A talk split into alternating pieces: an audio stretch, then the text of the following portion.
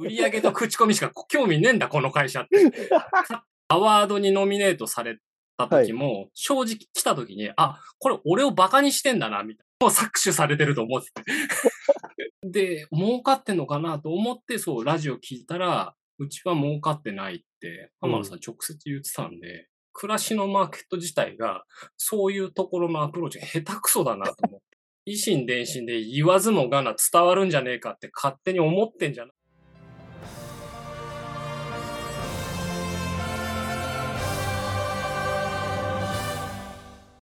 日本一の出店者。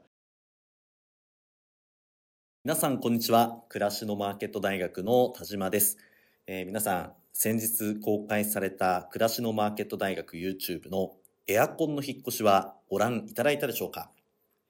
株式会社フレンドさんはエアコン取り付けの人気店でアワード常連の会社さんでもあるのですがその出演した社長の森永さんなんと10年ぶりに現場ということでした。その森永さんから面白いメールをいただきましたので、えーご紹介します。今回久しぶりに現場を見て、やっぱりもっと現場に行かなければダメだと痛感しました。お客様が気づかない部分であったとしても、職人としてのこだわり、気概というのを社員に伝えていきたいと思います。そういう意味でも、今回の機会は大変有意義で勉強になりました。本当に田島さん、倉間さんのおかげで私、成長してます。恩人です。えーこのようなメールでした。えー YouTube の出演とか、あとはサミット、アワードへの参加とか、まあ、普段と違うことをすることで、まあいろんな発見があると思うんですね。えー皆さんの成長の機会を提供することを、まあ、任務としている暮らしのマーケット大学としても、まあ、大変嬉しいお話だったので、紹介をさせていただきました。皆さんもいい現場がありましたら、YouTube の撮影をさせていただきますので、まあ、私や小滝までご連絡をお願いいたします。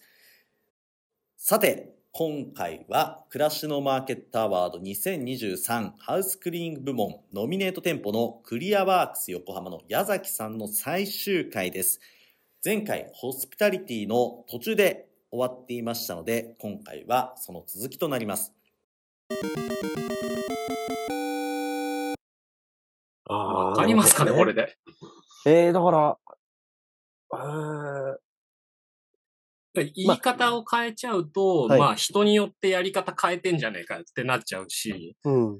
でも、まあやってる私からすると、そのお客様の内面に、を満たすには、どこに、その満たすのはどっちの道なのかっていうふうに決めてるっていうんですかね。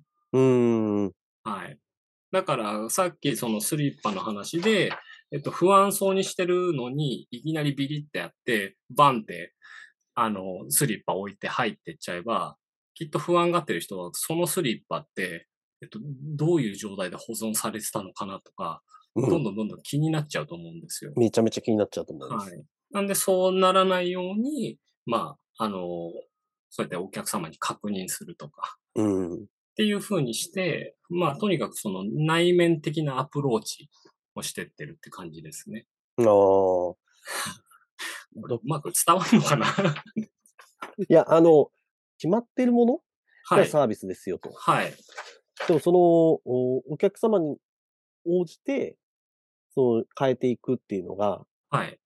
まあ、ホスピタリティなんだということなんですかね。そうですね。まあ、あの、さっき言ったように、その、店の入り口入ってきて、誰に対してもいらっしゃいませっていうか、うん。それともお客様によっては、例えば、こんにちはって言い方を変えるとか。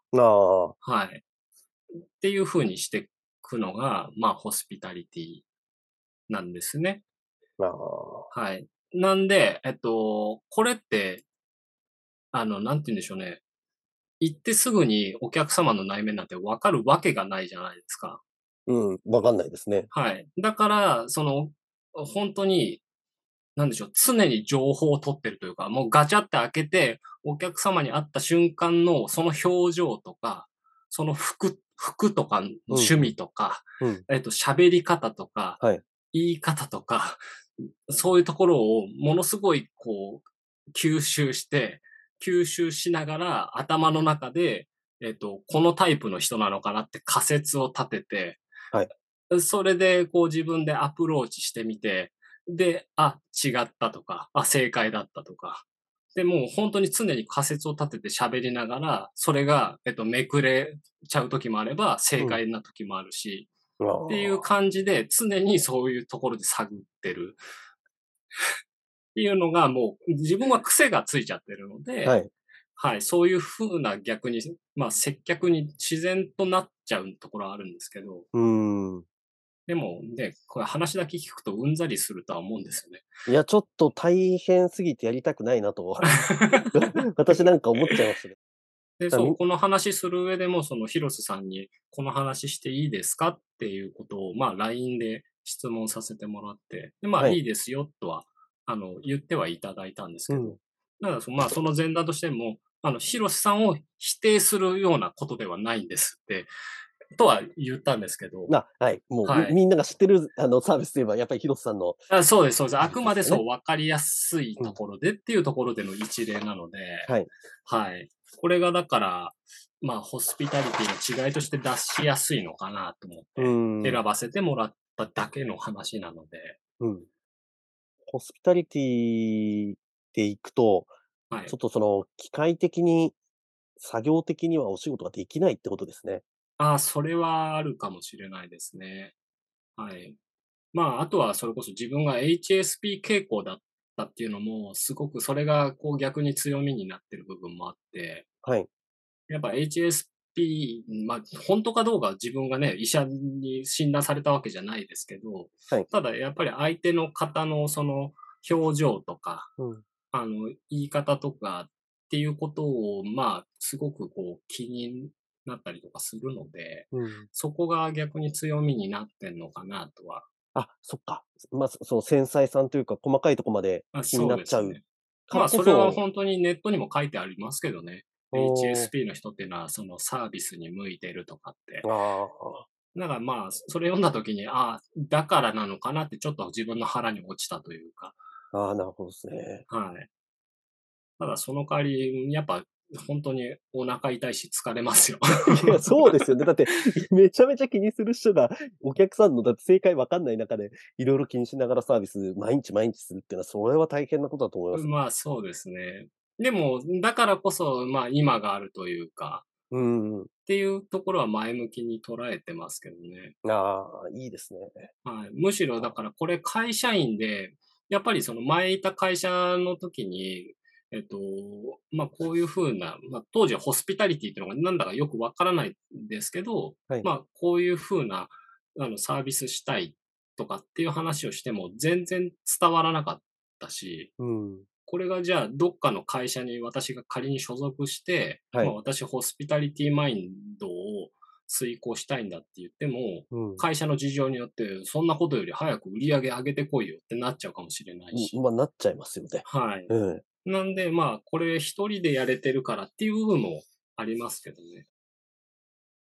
日本一の出店者こんなことをやってたもので、で、当然ですけど、暮らしのマーケットってそんなところまであの見てもくれないだろうってうん。思って完全に背中を向けてたんですよあ、ね。暮らしのマーケットに背を向けて。はい。で、さっき言ったように、その、こう、あの、売上とホスピタリティを両立させると破綻するって話したじゃないですか。はい。でも、あと YouTube とか開くと、えっ、と、あの、えっ、と、独立して出店して売上何百万、何千万とかっていうそのタイトルが出てたりとか、はい。だし、あの、田島さんのラジオの方では、やっぱりその売り上げ、売り上げがとか口コミがすごいアップみたいな話とかいっぱいしてたじゃないですか。はい。だからその中で、あの、そそういうコンテンツを見たっても、あ、結局そっちベースなんだなとうん。思って、なんで自分とはもう、あの、関係のない、あくまで、ここ、暮らしのマーケットは、あの、自分が曲がりして、自分の 自己表現をするところ、はい。それでいいやと思って、もう完全に背中を向けてた。アワードやってんのもなんとなくは知ってたけど、あ、あれはなんかもう、売って売って売りまくるような、口コミもらってもらって、もらいまくる人が、まあ受賞する式なんだなと思って。それで、まあ、あの、もう完全に背中を向けた。で、コンサルティングの人から電話かかってきても、はいい、や、これこうやって困ってるって言っても、まあそれは自分で解決してください、ガチャうんンみたいな、そういうスタンスで、なんかまあ興味ねえんだなっていう。売り上げと口コミしか興味ねえんだ、この会社って。勝手にどんどん思い込んでた。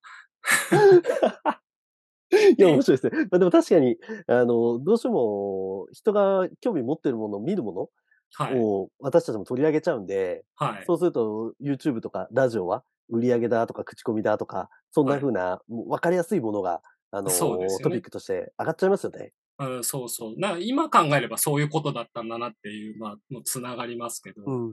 当時は本当周りにその、あの、出店してる仲間っていうのも全然いなかったし、うん。で、えっと、自分だけずっと予約が入ってたんで、はいなんかサミットの案内が来ても、もう行けねえよって、なんで、まあ勝手にやってろよみたいな。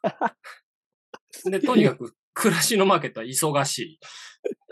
出店するとみんな忙しくなるんだうん。っていうところで、でもサミットってやってて、だから、あまあ、売上市場主義だったら、そりゃサミット行く日数も取れるわな、みたいな、すごいネガティブな 捉え方を。めちゃくちゃネガティブで面白いですね。もうね、本当に一人でガラパゴス化してたので、だから、あの、アワードにノミネートされた時も、正直来た時に、あ、これ俺をバカにしてんだな、みたいな感じで 捉えたんです。ちょっと面白すぎて。これマジな話で、はいそう、あの、なんでしょう。あの、そういうお前でも見てんだぜ、みたいな感じで、バカにしてんだな、これは、みたいな。とか。あと、売り上げが、あ売り上げじゃないと予約がバンバン入るじゃないですか。はいで、その予約をバンバン入れるのも、結局、状況が全然分かってないんで、あ、はいこうやって予約をバンバン入れて、うまく処理できなくさせて、それで店舗を潰しては、またべ新しく自分みたいな店舗が、を、あの、そこに置いて、うんで、また売り上げだけを入れさせるためにバンバン予約入れさせて、っていうことを繰り返す会社なんだと思ってたんですよ。これも搾取されてると思ってて。いや、面白い。ちょっと。はいいや、それを話していただいたのがめちゃくちゃ面白いですね。あんまりなんか、そこまで、あのー考えたことを、こう、お話しされる方もいないんで、皆さんいろいろ実際には思ってると思うんですけど、はい。あ、そうですか。なんかそう、だから、まあ、勝手に本当に自分で、ひ自分で自分の顔をぶん殴り続けてたみたいなところはうん。ありますよね。はい。でもそ、そそれがこう、ちょっと変わったというか、こういうラジオとかも出ていただいたりとかっていうのは、なんでなんですか？あ、だからこれが、やっぱりアワードのノミネートが大き、大きな、ぶその起点になったというか、うん。だから最初来た時はバカにしてんのかとは思ったんですけど、じゃあ自分が暮らしのマーケットって勝手にそうは思ってたけど、自分が暮らしのマーケットのこと知ってんのかって自分でした時に、いや、あんまりよく知らねえなって思ってて、おで、じゃあ暮らしのマーケットってどんな会社なの？社長って誰なの？とか、どんぐらいの売り上げ、売り上げてんだ？とか、はいなんかそういうところから調べ始めたんですよ。はい。で、調べてみたら、まあ、その浜野さんという方が社長をやってて、うん実は自分より10も若い社長さんでああ、そうですね。で、っていうことを知って、で、じゃあ浜野さんって何を考えてる人なのかっていうので、まあネットに転がってる記事を読んでみたり、うん。あとは、えっ、と、企てっていうラジオに出演された回を聞いてみたり。あの、あの話まで聞いていただいてるとああ、は聞いてます、聞いてます。そう。で、それですごく印象的だったのが、うん。あの、その時、企てのパーソナリティさん、パーソナリティの方が、まあ、散々その浜田さんから話を聞いて、その暮らしのマーケットってどんなところなんだみたいな。で、最後のその話の締めの言葉として、はいやっぱり胴元っていうのは儲かるってことですねって締めたんですよ。うん。でもその時、そう、浜田さんがうんとも嫌とも言わず、そのまま番組終わったんですね。うーん。あ、そうなんですね。私、そうそこまで覚えてないですね。そう。それが自分の中で、あ、この人、そうとも、その、肯定も否定もせずに終わったと思って、う。うん。で、もしかして自分が思ってる暮らしのマーケットと違うんじゃないかっって思って、今度そのラジオを聞き始めて、それこそ浜野さんの話を聞いてみたら、あ、違った暮らしのマーケットってそういう会社じゃないんだっていうところが分かったみたいな。ああ。で、あとは、えっ、と、そのインターネットで、えっ、と、決算報告書か、はいが、もう、えっ、と、2019年のしかなかったんですけど、うん決算報告書を見たときに、あの、売上に対して、えっ、と、販管費が、販管費がほぼほぼ横ばいだったんですよ。はい。で、それ見たときに、なんだこの会社と思って、うん。この会社儲かってんのかなって思ったんですよね。はい。なんかそう、あまりに横ばいすぎて。うん。で、儲かってんのかなと思って、そう、ラジオ聞いたら、うちは儲かってないって、浜野さん直接言ってたんで、はい。あ、儲か、儲けよりも、それで、まあそう、儲けよりも大事なことがあるとかってお話しされてたじゃないですか。はい。そうやって、もうどんどんどんどんその自分が勝手に思い込んでたことがどんどん溶かされていったというか、裏切られていったというか、ああ。っていうのがあって、あ、もう申し訳ないぐらいに誤解してたなってええいうのがあったんで、だからこそこうやって喋れるんですけど、その前はこういうイメージだったよっていうのは、はい。で、あと、そのアワードにノミネートされたことで自分でこう、心理的に変わってったのは、やっぱりそのこう、なんか皆さんがお持ちのマインド、その、ノミネートで上がってくる方がお持ちのマインド、はい。っていうのが、なんとなく自分にも出てきたんですけど、これってなんなんかに似てるなと思ってすごい考えたら、えっ、と、あれ、北京オリンピックの時かなかなんかにショーン・ホワイトってスノーボーダーいますああ、よね。はい、はいあ。の、平野歩夢と戦った。ショーン・ホワイトが僕は、えっと、ただのスノーボーダーだったんだけど、このオリンピックっていうものの、その種目になって、オリンピックにに関わることで、僕はオリンピアンのマインドが芽生えたっていう話をしてたんですよ。で、僕はもうだ、スノーボーダーとしては現役引退するけれども、でも、あの、オリンピアンというマインドは、あの、そのままあるし、はい今後もオリンピアンとして、あの、活動していきたい。っうん。ていうことを話してて、へえ、あのショーン・ホワイトがって思ってたんですよ。はい。で、今回、この暮らしのマーケットに、まあ、ノミネートされることで、あの、まあ、それに似たマインドが芽生えたというか、その暮らしのマーケットに関わっていくというマインドおー。芽生えたっていうんですかね。で、まあ、それを勝手に私はクラミアンと呼んでるんですけど、そういうマインドが芽生えた人。オリンピアンじゃなくてクラあそうです、クラミアン。本当はクラシアンなんですけど、それ言うとちょっといろいろ問題が出るので、心の中では、そう、星香さんとかもクラミアンって、私は思ってる。あ、暮らしの方じゃなくて、クラマの方でクラミアンあそうです。そっちにつなげて、そう。クラシアンだクラシアンにとまずなっちゃいますからねね、ちょっといろいろあるじゃないですか。はい。なんで、そう。あの、それこそ、下田さんとかもそうだしうん、ああいう人たちのことを、まあ、クラミアンと勝手にうん呼んでますね。ねえ、いや、それ面白いですね。うん。まあ、それに似てるマインドだな、これ、とは思いましたね。ああ。えじゃあまあ、その最初は、その、背中向けてて、はい。ああノミネートされた時も、あの、バカにしてんのかって思ってたけど、まあはいでも知らないなということで、ちょっといろいろ調べて見ていったら、あ、これはちょっと自分が勘違いしたかもとそうですね。はい。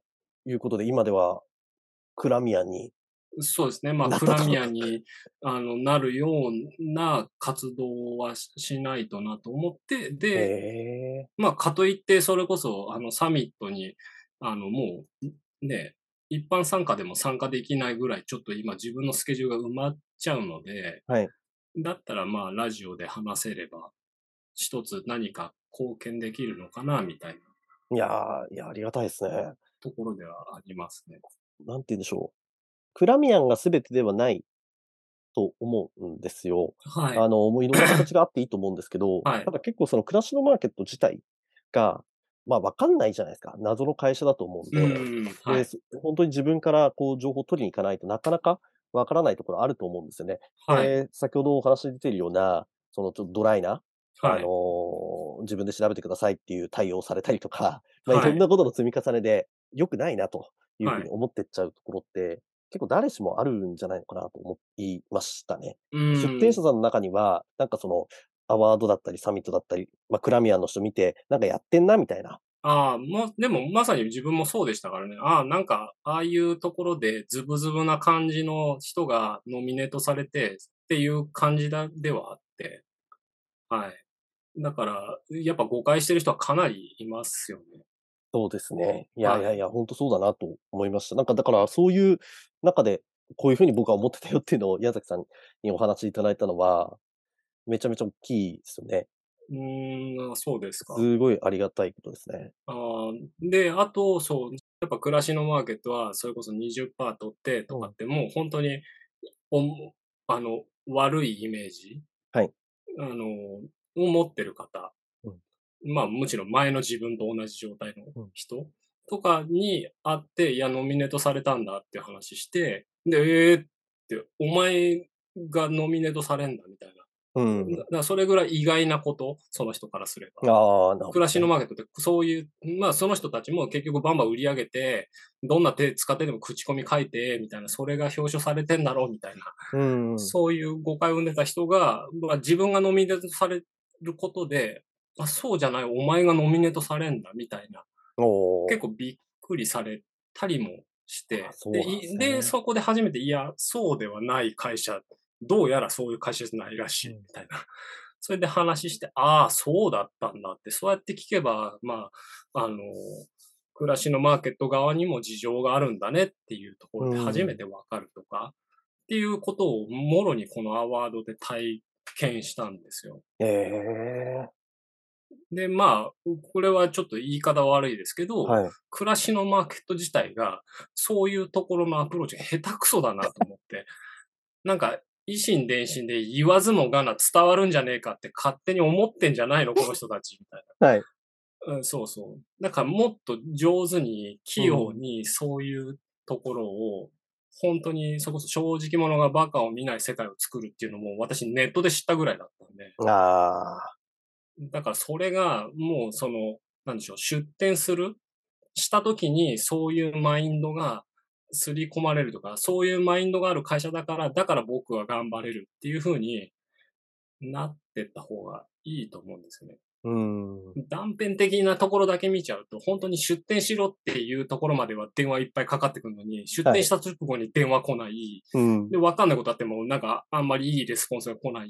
はいっていうところじゃないですか。うん。そうすると悪いイメージがどんどんどんどん積み重なっていっちゃう。うんで、ネットを見開けば、すごいネガティブな話拾っちゃうし、あとは、それこそ、えっ、と、そのクラミアンの人たちだけの表面的なところを見ると、あの、なんでしょう、盛り上がりすぎてる部分もあって、うん。うん。暮らしのマーケットが好きすぎて、好きすぎて、逆にそうネガティブに見てる人からすると、ああ、結局暮らしのマーケットに良くしてもらってるから好きなんだろうみたいな。ああ、はいはい。見えちゃうかもしれないし。いや、見えちゃうでしょうね。はいそれは。はい。なその人たちもそう、最初はこっち側からこういうマインドに変わってったっていう経緯があるんだけど、うん。多分もうこっち側にいる人たちで、こっちに行くチャンスってなかなかうん。機会がないとないと思うんですよね。はい。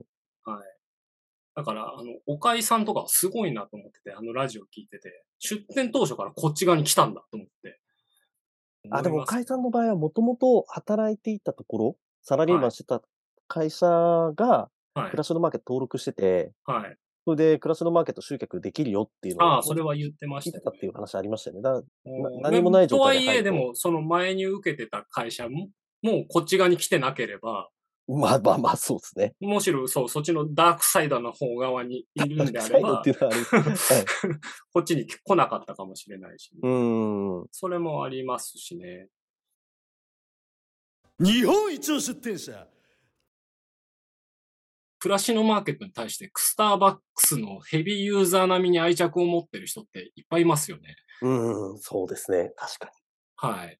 で、それ考えたときに、やっぱり暮らしのマーケットのブランディング成功してる部分があるんですよ。まあ、それを考えたときに、スターバックスに愛着を持ってる人たちって、じゃあ何してるん、なんで愛着が湧くんだって思ったときに、店員さん、直接、その行ったお店の店員さん、店員さんに対して、まあ、愛着湧くというか、まあ、うんこの人がいるからスターバックス利用するみたいな、そういう気持ちって割とあるじゃないですか。行けばあの、あんちゃんがいて、とか。はい。で、まあちょっとした世間話して、じゃあまたねって帰ってくみたいな。はい。で、やっぱりそ、そこには人がいるってことも、やっぱ自分で感じてて、はい。だったらそう、暮らしのマーケットさん側も、その今、表立ってるキャラクターとしては田島学長しかいないじゃないですか。はい。だからもっと、それこそ中尾本部長、戸沢さん、平井さんっていうのをもっとそのキャラクターとして、うん。もっと際立たせて、そこに出店者の人がいっぱい愛着を持ってくれれば、うん。